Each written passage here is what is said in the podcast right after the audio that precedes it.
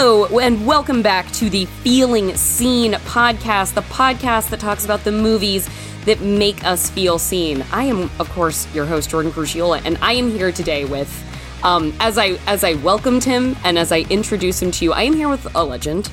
I am here with uh, I'm, I'm here with the star of the screen, both big and small. I am here with somebody who, in previous lives, has been uh, a theater director, a choreographer, a dancer, um, an educator and someone who you might recognize from prestigious television, such as True Detective, uh, independent films such as Blood Quantum. Maybe you're a big fan of that super universe on AMC and The Walking Dead and The Fear of the Walking Dead. And the show Rutherford Falls on Peacock, in which you play Terry Thomas, the very cunning and poised casino CEO.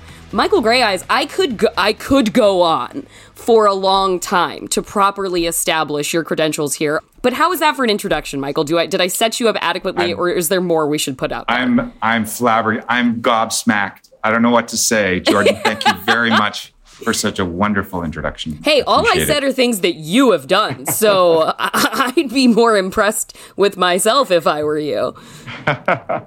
well, you know, I if you know me, you know I'm workaholic. Mm. So you work 30 years in the business and things start to add up. Right, right. Yeah. No, you're I mean you're you've been you've been working since the it's the early 1990s. I mean, we, the world's changed so much in the past five years in general, but like the world has also changed in, in its own in its own ways in the microcosm of, of the industry. How has the past sort of ten years compared to those earlier twenty in terms of like the pace of hmm. industry evolution? Well, you're right. Everything has changed. I think it's not. I don't think it's because of of the media, like the format. Mm-hmm. Yeah, when I started, uh, we were we were you know still using film in cameras. Mm-hmm. Um, and you know that was a that was a kind of a rhythm. There was a certain process to the day. Um, it was also special, right? Because it's like we're rolling. Yeah, we're, we're rolling. There's something kind of like organic happening. When we started shooting onto cards, uh, things changed a little bit. Yeah, but it was still the basic same. It was the same work for me. Mm-hmm. It was the same work as an actor. You know, you have to, you know, understand your script. You have to understand your story. You have to understand your character. You have to understand the scene work and working with the rest of the cast and the director. So that hasn't changed. Mm-hmm. Um, I think what's changed in terms of the body of work that I'm I'm I'm pursuing mm-hmm. is uh, uh, the streaming model has created more opportunities uh, there's there's more shows. Mm-hmm, mm-hmm. There's just more shows. Yeah. I, I remember when I first began, you know, like pilot season was really important because it was, you know, this is like I hope I get a pilot. I hope I, you know, get some guest stars. Yeah. So end of January through April, you were like you were in LA, you were mm-hmm. trying to make this thing work. But it was almost like it was cyclic. Like work yeah. was cyclic. Yeah. Now work happens all the time. Great and, for a workaholic like yourself, as you established before. Excellent. Yeah. And so, so for me, that's what's different. Mm-hmm. Um, there's more work. Uh, and also, you know, I'm grateful for that. I'm grateful that I have opportunity. Mm-hmm. Uh, so I think, I think it was with Woman Walks Ahead. It was after that moment, you know, because I, I, I was able to work with, you know, a director like Susanna White mm-hmm. and Jessica Chastain and Sam Rockwell, that the conversation around me changed. Mm. And uh, in our industry, power and visibility yeah. uh, leads to other opportunities. So it's, it's, sort of like a neighborhood. Yeah. Like I was in a certain kind of neighborhood, and then they said, "Oh, come to this neighborhood," and then I was in that neighborhood, and that was a different kind of work. Mm-hmm. Uh, that was a different kind of access. So I've been really fortunate that you know, I've made some really smart choices and, and the right projects came along at the right time. Um, so it's really in the, probably in the last six years that I've accessed some of the best roles of my life. Well, and then so getting to the to the meat of the conversation, on the kind of like the topic of like growth points and origin stories. Really, like the the character that you have brought for us to discuss today. It is a re- the first uh, repeat movie on the podcast for us. We are going back to One Flew Over the Cuckoo's Nest, but this time we are discussing Chief Bromden, played by Will Sampson. Why is why have you brought this character to our doorstep today? What is the resonance of Chief Bromden for you? And, and of course, when did you first see the film? You know, I, I can't exactly remember when I saw it, but I was like like a tweener. Okay, for so you were was a- young. You were a kid. I was young. Okay. I was young. I was a kid. I was a kid, and I don't think I understood it all. But I just remember that film was like, you know, it was one of the first truly independent films that I'd seen. Um, you know, it was made outside of the studio model at that time, and uh, I just felt it was a, like a revolutionary kind of story for me. You know, at, at my age, growing up in in Saskatchewan and I was used to seeing um, Native people like in westerns, mm-hmm. but certainly not in contemporary stories. So it, it's sort of like uh, myself mm-hmm. and my family and my community were absent from mainstream media, mm-hmm. but we did exist in these other kinds of stories. Um, I I felt that One Flew the Cuckoo's Nest centered a contemporary existence. So for me, that was a revolution. It's like, oh, that's a native man. yeah. That's not a guy that is, you know, he's a pretendian. Yeah. He's he's a real native person, and he's integral to this story. And the story's happening now. And so, you know that, you know that should be alarming. I think to a lot of people when Yeah. you think it's like it's the 1970s, and that's when we see that's when a major portrayal. Um, that's when it's first introduced, and of course, people like Chief Dan George were doing incredible work, and there was other work happening, you know, before that mm-hmm. and after that. But for me, that was the that was the oh wow moment. Mm-hmm. That is such a eh, that's such an amazing point to make of like because obviously this is a podcast about where we see ourselves places and and representation is the conversation or representation is at once like obviously I think it's important. I'm doing this whole thing. But at the same time like the capital R representation conversation can turn into one of those things where like it's like the word badass for women has just turned into like a white feminism thing where you just saying it doesn't mean anything. It's supposed to encapsulate everything. It's like representation. And so I think that that is such an, a special point you make about like the category of representation that you lacked specifically as a native person, there was a way that it's like, if I'm there, I'm an element of history. I am an adornment in something that is a time that came before. I am not a part of the present. And if you if you do not see yourself rendered as a part of the present, it makes it so much harder to even to imagine yourself as a part of the future. Like to imagine something better is to imagine yourself in a place and time and see how you can grow and change and evolve and circumstances can improve. But if you're not even permitted the opportunity to see yourself in the present, that fucking robs people of like the capacity to imagine themselves in like a future iteration of society to even be better. And that's such a goddamn horrible thing. I'm sorry. Yeah, it's an anomaly too. Bromden was an anomaly because he was the only native character in the story. So even though it was positive for me as, a, as an indigenous person looking at it, um, it also set up certain kinds of tropes that I've been dismantling ever since. Like Totally. that there's if if there's a native character, th- they're the only native character. Um, uh, the play and the book, which you know, I performed Bromden in a play for my thesis you know, when I was in university, Okay. uh, getting my master's, um, and I read the book as part of that preparation. Um, Bromden is the narrator yes. Uh, of the Kesey story and and the Dale Wasserman play as well. Mm-hmm. He is the narrator, so he is actually more important um, in terms of how the story is told than uh, than Nurse Ratched or you know R.P. Mm-hmm. Murphy. He's mm-hmm. the storyteller. Of course, that was excised from the film. So again, there's an erasure and and setting up this anomaly because you know in the book it talks about his family and about his dad and that's completely cut out of that film. So in the same way you know that film's landmark it also introduced kinds of um, uh, cheats you know that Yeah. hollywood has taken advantage of ever since you know. Yes we have a native character but they're the only one so we don't see them inside community. So that means that's like he's like the last of the mohicans right? He's like the last one.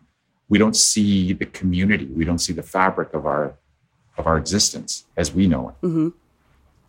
Well, having then been exposed to to to Chief Bromden in the film form, when you when you said you were about like a tween, and then to perform that role more built out in its stage iteration in college, what were you sort of what were you determined to bring to that that there was an absence of when you saw it on film and you were like this is my chance to be the fully fleshed out chief bromden what was sort of like the way you wanted to more embody him than he was able to even exist as on on camera? Um well obviously there were there were like these incredible monologues you Yeah. know that were part of the the, the wasserman play. And you know those were those were exciting because uh bromden's insane like that that's what makes that that um, story mechanism so powerful is that Bromden's actually very unhealthy, and he's a he's a um, unreliable narrator, right? right. So he's insane, and during the process of telling the story, um, he starts to become healthier again. Uh, so that's I think that, that's a crucial that was a crucial part of how I approached the performance. Um, I obviously wrote a thesis about it, uh, so there's a lot there. Uh, but Yeah. one interesting thing for me was um, the scene, the party scene. You know, uh, in the in the play, um, the night that they celebrate escaping, yeah right? Like uh, the you know the two you know sex workers come and Yeah. Candy and her friend, and they end up getting wiped out. They they end up getting drunk and they pass out, and then nur- the nurse comes in. They're all like they don't escape, right, right? yeah and the door Um, the window the window's open like the, the path to freedom is right in front of them And they all just they pissed it away. yeah So one thing that was part of that is that that um, uh, Bromden's drinking. It's like you know, there's whiskey and they're drinking, and and I I didn't want. Um, I've been very I've been very careful in in the first part of my career. It's like I you know I don't want to uh, perpetuate that kind of a stereotype. right So I was very, very careful about letting uh, white audiences see me, uh, you know, a contemporary Native person, Yeah. drunk. And so I was like conflicted during that rehearsal process, and I was like, "Oh, what do I do? What do I do?" And I was like, kind of like half in the scene, half in out of the scene, 'cause- and then it all changed completely when I was like, actually, Bromden's the life of the party. Mm-hmm. He's the energy behind it. Mm-hmm. So once I stopped um, fixing yeah an audience's perceptions mm-hmm. of a native man, then I was free to become an actor that functioned properly inside the piece.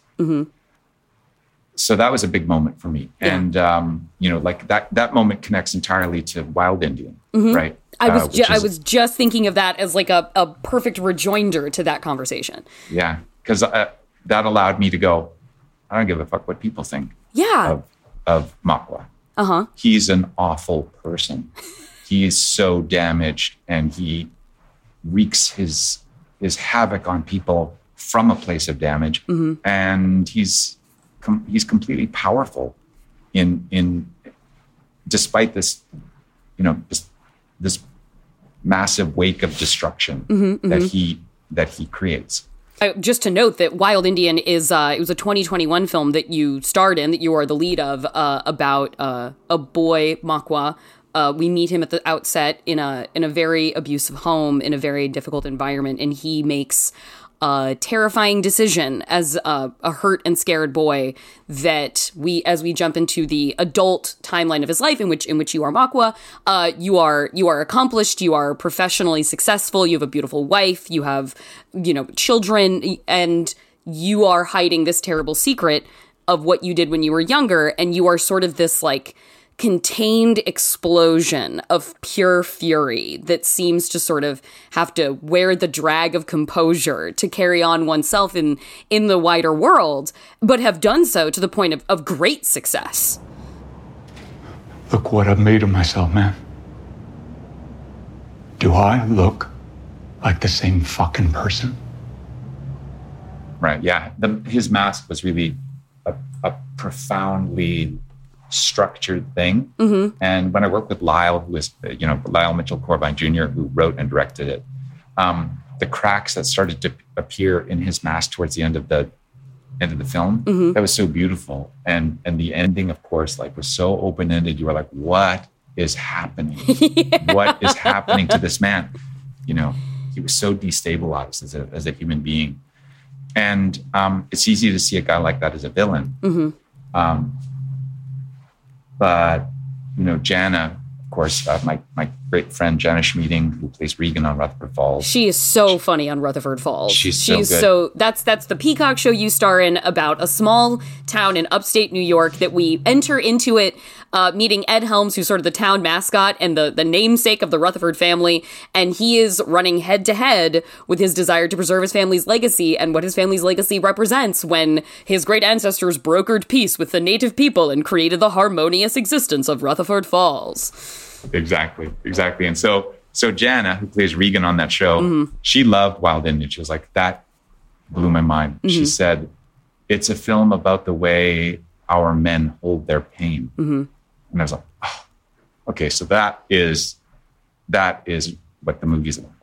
That's a that must be a very beautiful I mean that's a very beautiful thing to say. So I feel like that's a very beautiful thing to hear as the person who is carrying that that sort of role and what becomes like inevitably that responsibility on your shoulders. That was something i was able to talk to jeff barnaby about when when blood quantum came out was how inevitably he's like my existence somewhere is political as as a native person. And i want to make a movie filled with cool shit and a guy gets his dick bit off and you are in blood quantum um playing the outstanding outstanding character of trailer amidst a zombie apocalypse um but at the same time, he understands that intrinsically, everything is going to be a metaphor for the socio political norms of him talking about the issues of the post colonial native man and dealing with the baggage of generations of trauma and what the world is like when you experience it as erasing you constantly and he's just trying to make a fun movie at the same time. And here, you know, you are making. I, I heard, I read you referring to Wild Indian as your raging bull, and it's like this is an incredible character opportunity. This is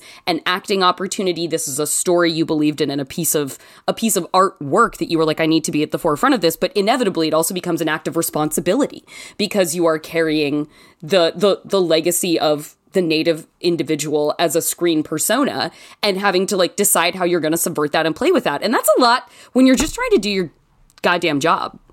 Yeah, it's crazy. It's crazy. Like, um, but at the same time, I, I'm I'm also a person in the community, but I'm also an artist. Yeah. I'm an actor.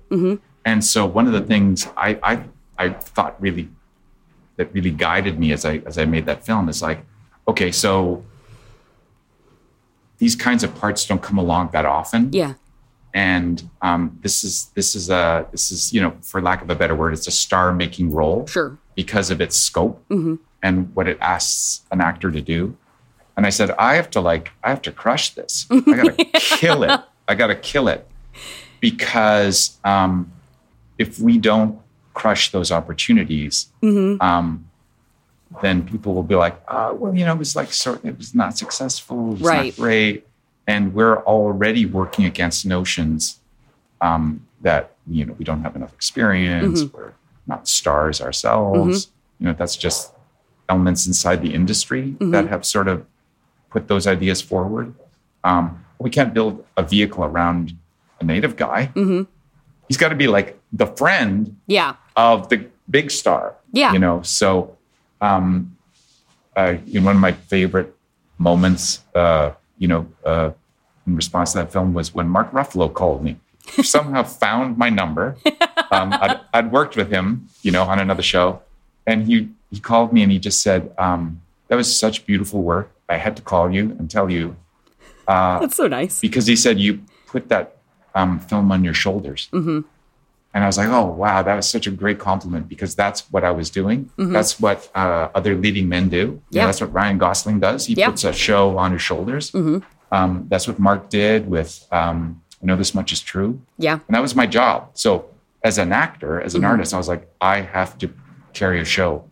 Um, I shared that load with Chaske, of Mm-hmm. course, who is a genius. And he was so good in that film. He was outstanding. Um, So, you know, I'm really proud of that work. I'm really proud of what we were able to accomplish as performers, as actors. And also what it said to the world about the kinds of stories we, we can tell. How did you find me? Wasn't hard. Just asked around for the fakest fucking Indian they ever seen. What are you doing here? What are you doing here? All the places. I'd never been to a place like this.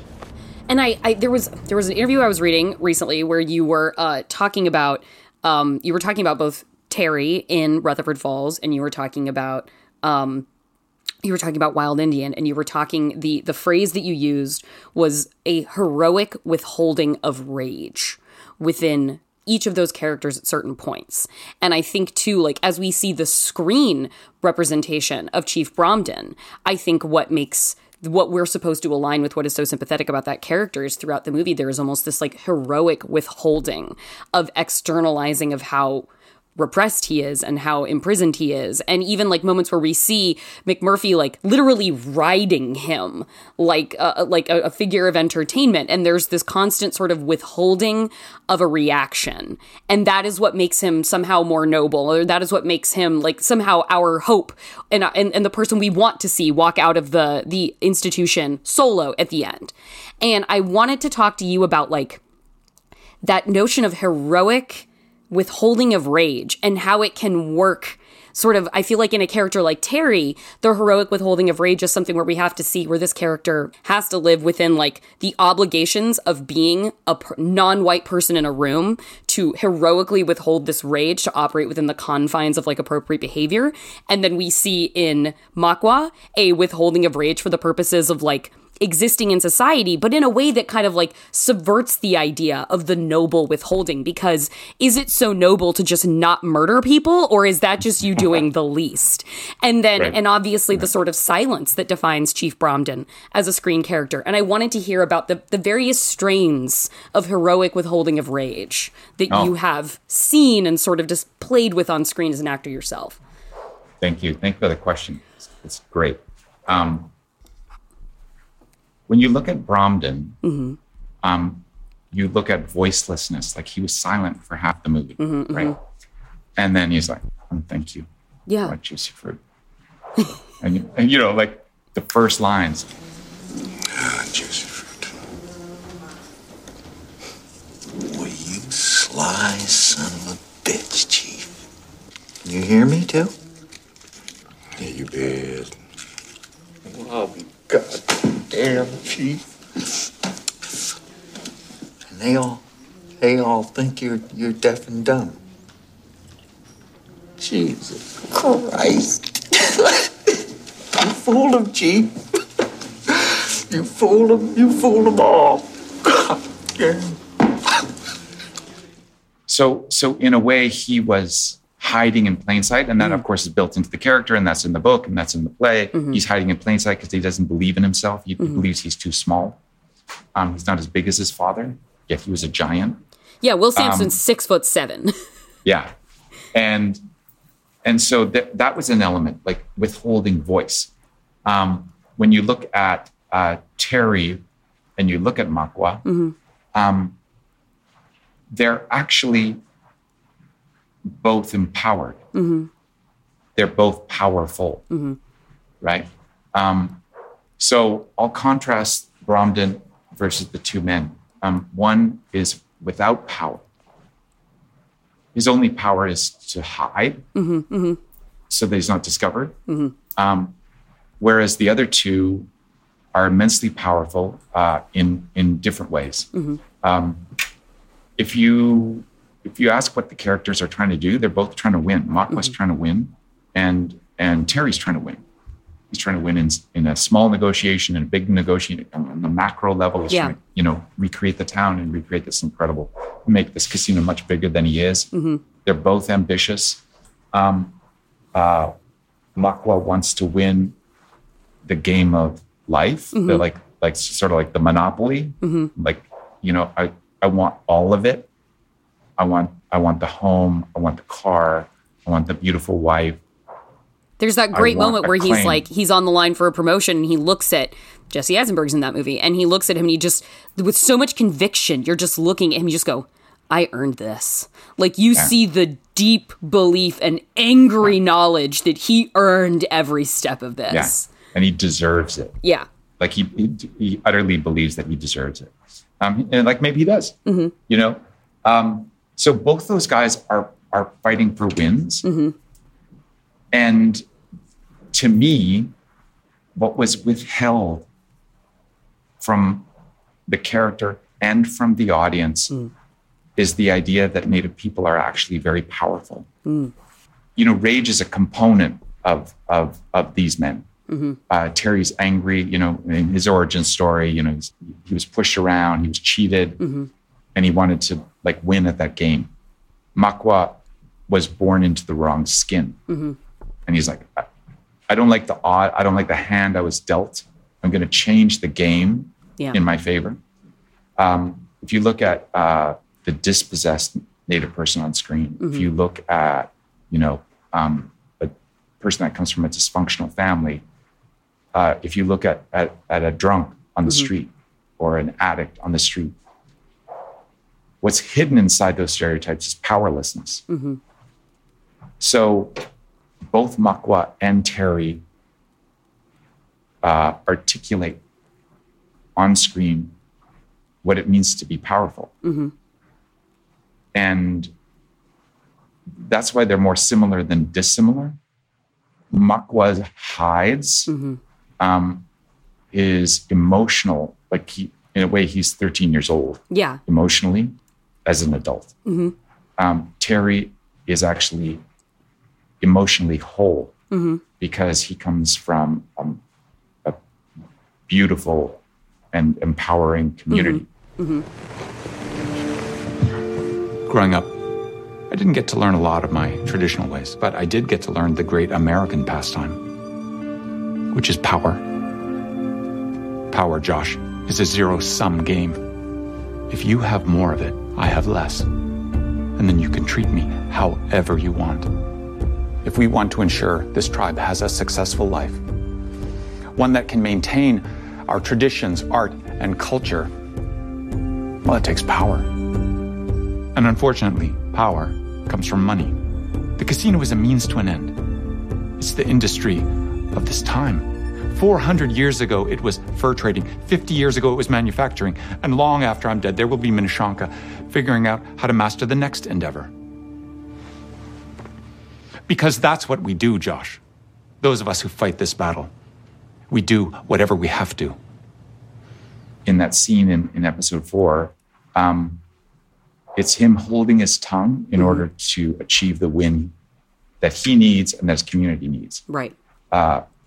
So that's that's that's the specific of, of like him withholding his anger. Uh, so they they compare to each other, they contrast to each other. Yeah. But what I love about the three of them together is that although they're played by the same dude, uh, they're radically, radically different Yeah. in all in the, all the nuances uh, that I, as an actor, kind of celebrate. So, yeah, that I think that's a I think that's a great quote, but it scratches at the surface of other kinds of constructions Yeah. that I'm like I'm so happy to talk about, right? uh, uh, I'm exactly why I wanted to have you here. yeah. So so yeah, um, they withhold for different reasons, um, but I think the m- most important thing is the discussion of of the media and Native men or Native people is that we've been withholding mm-hmm. portraits of power mm-hmm. from larger audiences. Yeah. And Bromden, in a way, is powerless mm-hmm. compared to more contemporary representations. We have to take a short break, but we will be right back with more Michael Greyeyes. And then later, I'll have one quick thing to say before I go about the new fantastic movie, Prey. So stick around, everybody.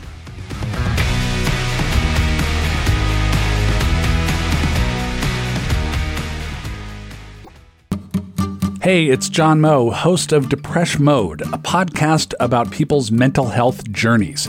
Guess who we got? Guess who? It's Jamie Lee Curtis. I look at life now as the game of Guess Who, which is simply the process of elimination. I know what I don't like. That's how I found out who I am. Jamie Lee Curtis on addiction, show business, and fooling people, all on Depresh Mode from Maximum Fun, wherever you get your podcasts.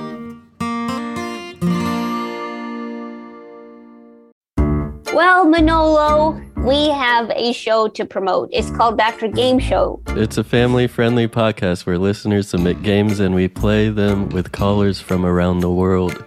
No, sounds good. New episodes uh, happen every other Wednesday on MaximumFun.org. It's a it's a fast and loose oasis of absurd innocence and naivete. Are you writing a poem? No, I'm just saying things from my memory, and uh, it's a nice break from reality. Is that are we allowed to say that? I don't know. It sounds bad. It comes with a 100% happiness guarantee. It does not. Come for the games and stay for the chaos.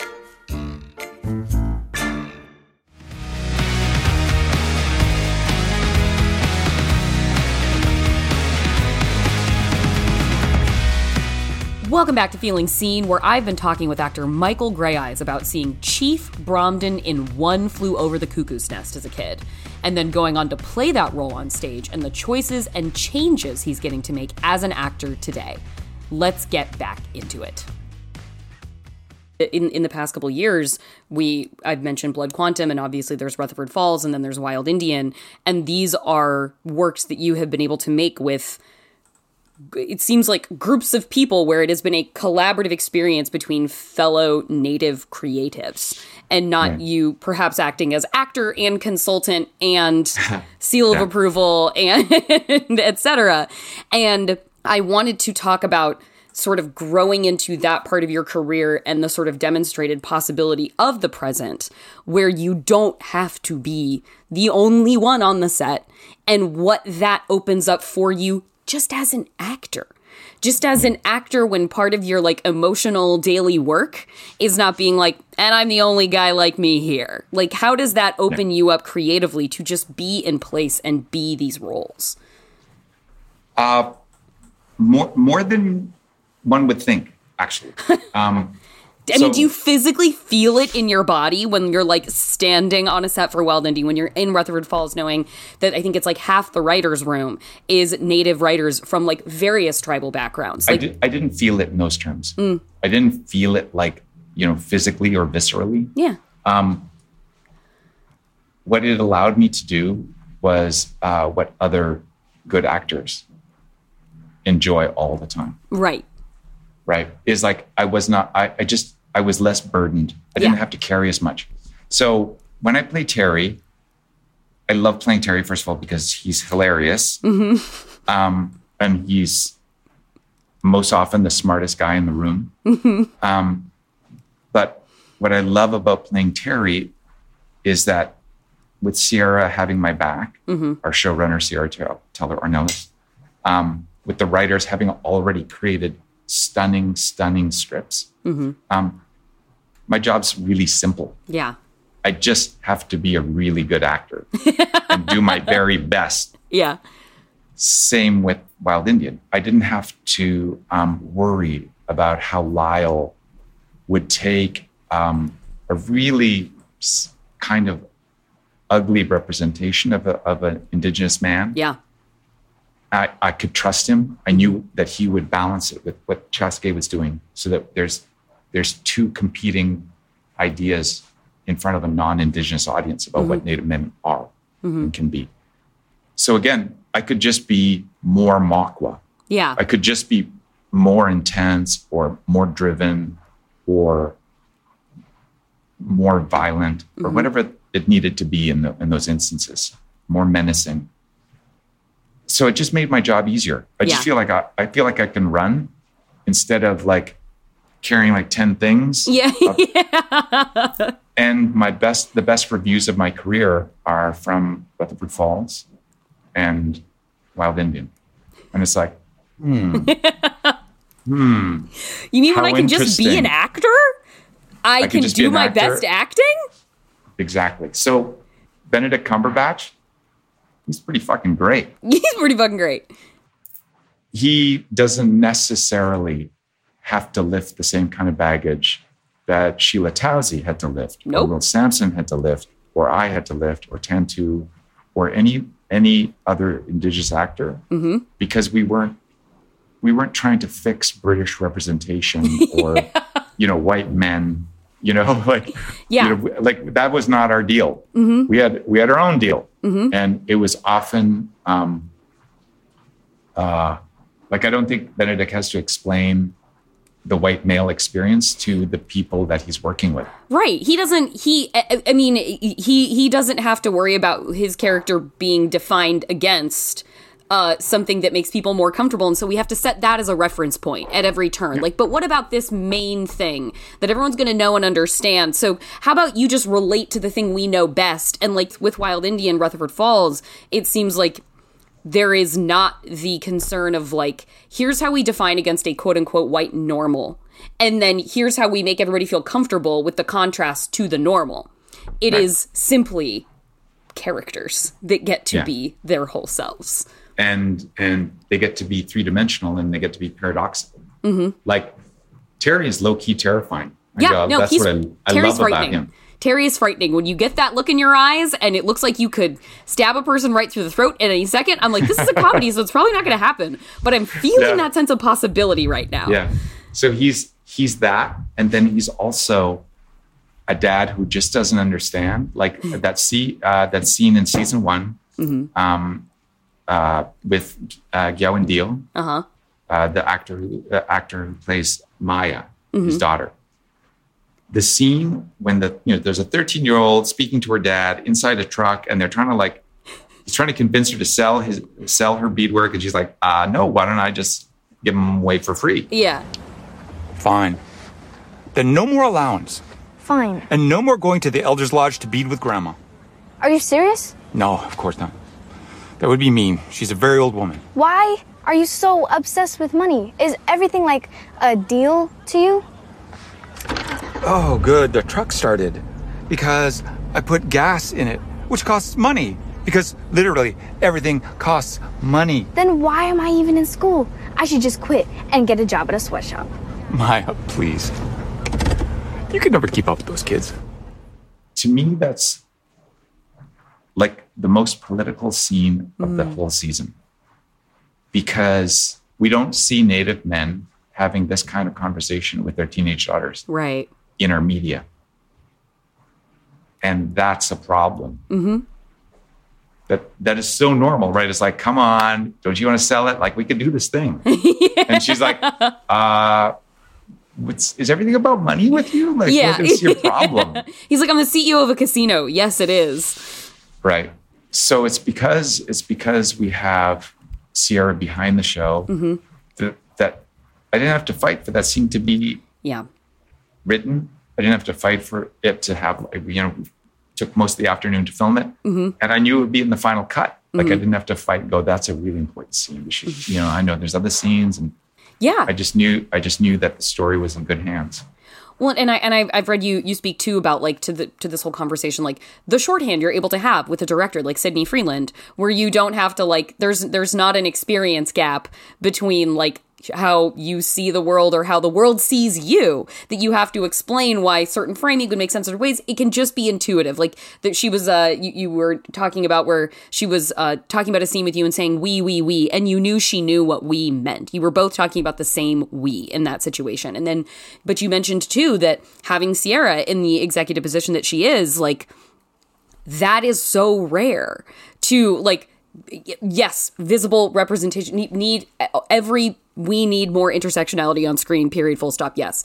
But what the conversation like outside of like the consumer press kind of doesn't talk about as much is like yeah but somebody needs to make the call in the edit bay. Somebody needs to be fighting with like studio suits and executive producers. And that those are the people that ensure those shorthands that you have with a director like sydney freeland make it to final cut and end up on a streaming show on peacock.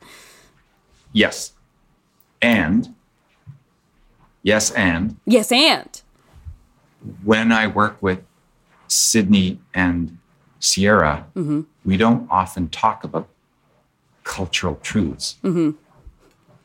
They're assumed. yeah We end up just talking about doing better acting. She does better directing. Sierra goes, with this line, do this. How about this for the scene?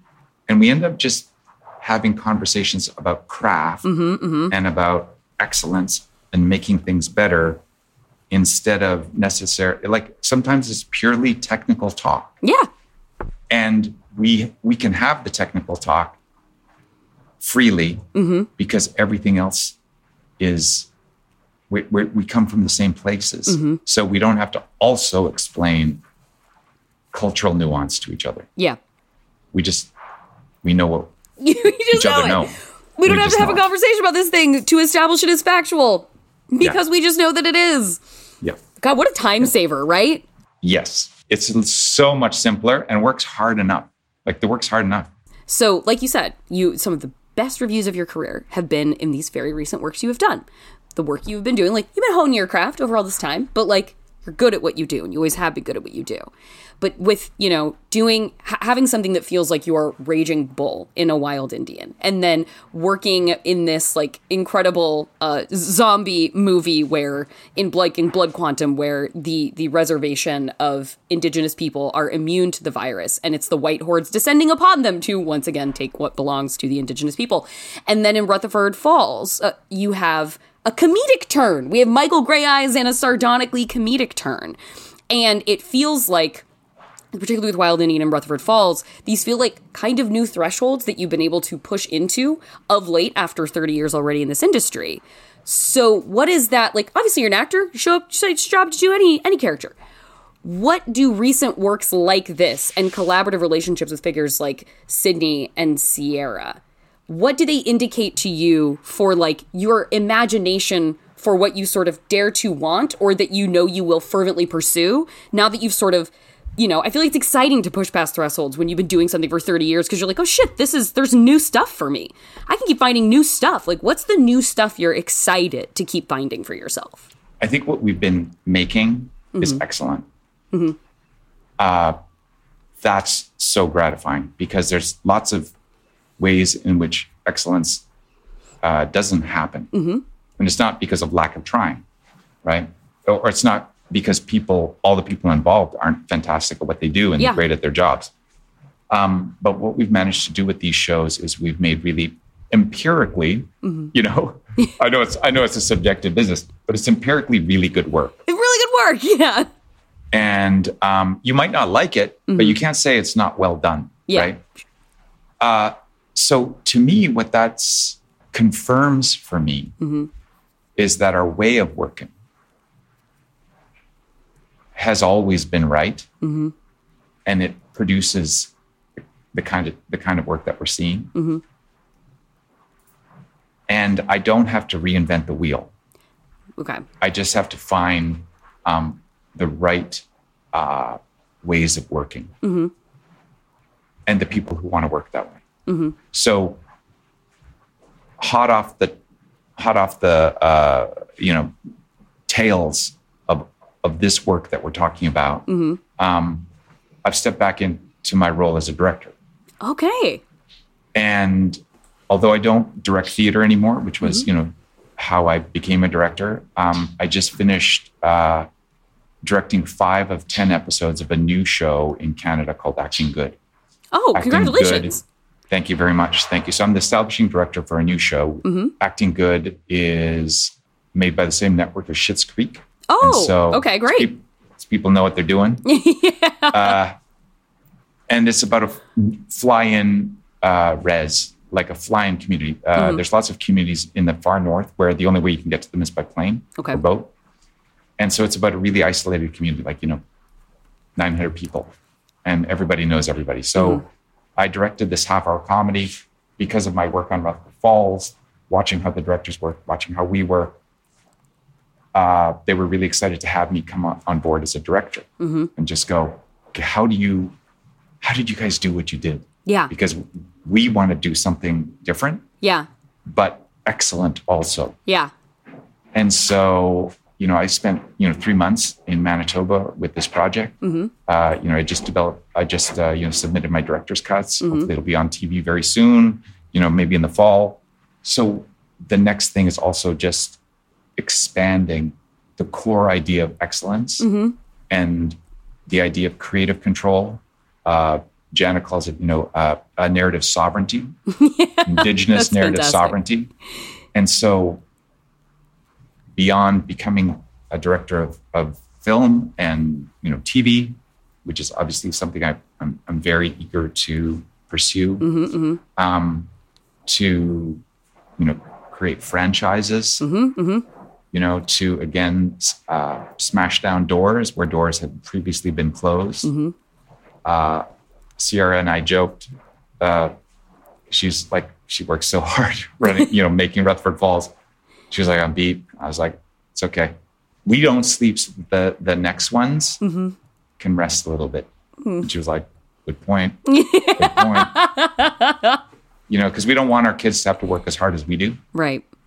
And uh, we don't want the next layer, the next iterations of creative artists to necessarily run into the same arguments Mhm. or, you know, obfuscations or whatever it is that we, you know, we deal with. hmm So changing the decision making layer hmm hmm of Hollywood Yeah. is the next step. Yes. so that Sierra isn't waiting and all of us aren't waiting for someone to go, yeah, you got another season. Yeah. Yeah. How great would it be for us to be somewhere in that layer? Mhm. And we go, of course they're getting a, another season. Yeah. And then, you know, the other network exec goes, really? and then we say, 100%. Yeah. yeah. Hundred. And Hundred then there's no more argument. it's it's the best idea and it's the right thing to do, as Yeah. Rutherford Falls has Yeah. has reinforced to me recently. Yeah. Um, Yeah. I have to I have to relinquish you back out to the world, but Michael Eyes, I have so appreciated this conversation with you. It has been Oh. incredible to meet you and just hear have your mind pour out into this podcast for an hour. Thank you so much for taking the time. Wow, thank you so much. It was an amazing conversation. Uh, made me think about uh, my work in different ways. So I'm happy for that. Thank you, thank you for taking the time.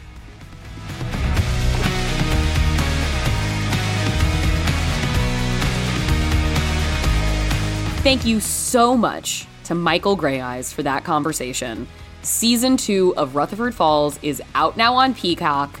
It is a sincerely enjoyable time, you guys. I, I would recommend go go find Peacock. Log into Peacock, check it out. There's a lot there's actually a lot of good stuff there.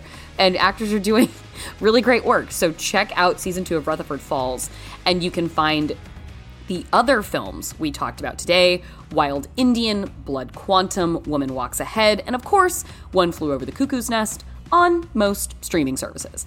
Uh, and now I have the one quick thing before I go, and that is shouts out to Prey. Like, let's celebrate Prey, the best Predator movie since original Predator.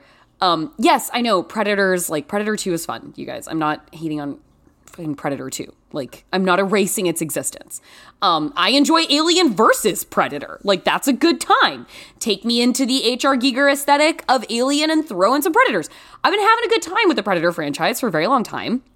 But Prey feels like a return to that original cell of a feeling that like a predator movie really wants to juice you up to have like that muscular action that you know just like two people with a with a bro handshake muscles flexing that is what we get back in Dan Trachtenberg's Prey.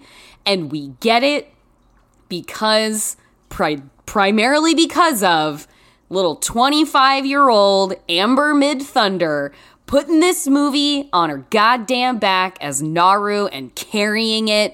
Dakota Beavers is also amazing as her brother. This movie's just rad. If you like predators killing shit, if you like people fighting predators, if you like neon green blood, if you like people jumping out of trees, swinging axes at things in the heat of Mortal Kombat, Prey delivers. It's lean, it's mean. Um, I think it's very cool that there is like the movie is performed in English, but on Hulu where it it, it lives, there is also a Comanche dub. Uh, I, as I understand it, the actors themselves came back to do the the Comanche dub of it as well. So you're hearing the actors' actual voices, despite the fact that it is a dub in another language. Um, I think that's really rad, and I just like I'm happy to see with how with how sort of bummed I was by The Predator, the movie that came before this, the like Shane Black with uh, Sterling K. Brown, and you know, it just it was like being at the worst party where you ended up. It's just like you're the only girl, and it's a bunch of bros, and they're like they're like crushing beer cans against their heads and like making jerk off motions constantly and, and like suddenly you find yourself in the middle of their circle jerk like that's what the predator felt like. And there is such a wonderful return in this movie to like there's nothing ironic about prey. There's nothing winking about prey. There's nothing like overly self like postmodern self-aware about prey. It's just good shit. It's just good shit. It's just hand-to-hand combat. It's it's it's a predator raising a bear above its head on its claw hands while it is invisible and you can only see the discernible shape of the predator because the bear's blood starts to spill completely over the predator, giving it a defined form in front of you as like Amber Midthunder is backing away in terror before she of course will rise to fight the alien herself. It's a great time. And and I have to say too, um, a little shouts out to the movie Mohawk. If you liked Prey, I highly recommend the 2017 movie Mohawk, a nice little independent survival thriller in the woods. It is directed by Ted Geoghegan. He's also the co writer of it. And it is about a young Mohawk woman and her two lovers, it's a love triangle, uh, battling a battalion of American soldiers who are hell bent on being fucking American soldiers. Uh, this is like late stages of the War of 1812. So this is, it's a really taut, um, high on ambiance and like mood in the forest and violent and brutal and mean. So if you if you liked what Prey was serving, I highly recommend going and checking out. Again, as we always say, support independent cinema. Check out Mohawk. Um, and go go out there and celebrate Prey. It is Hulu. They're saying it's their biggest all-time release. I think they've said between television shows and films, uh, Prey is the top. I'm so glad uh, Predator Nation that you've been out there lying in wait in the tall grass to surface again for a movie that was worth your your time and your attention. Uh, would love if this movie just happened to spill over into theaters. Uh, I would 100% see it on a big screen. I would I would love to watch this movie multiple times, the biggest format possible. So yeah, shouts out to Prey, Amber Midthunder, way to crush it. Uh, and that is that is the show. We're going out on that great celebratory note. That is the show. You can follow us on Twitter at Feeling Seen Pod or send us an email at feelingseen at maximumfun.org. If you want to follow me, I'm JorCru on Twitter. Our theme music is by Andrew Epen. This show is produced by Marissa Flaxbart. Our senior producers are Kevin Ferguson and Laura Swisher, and this is a production of Maximum Fun.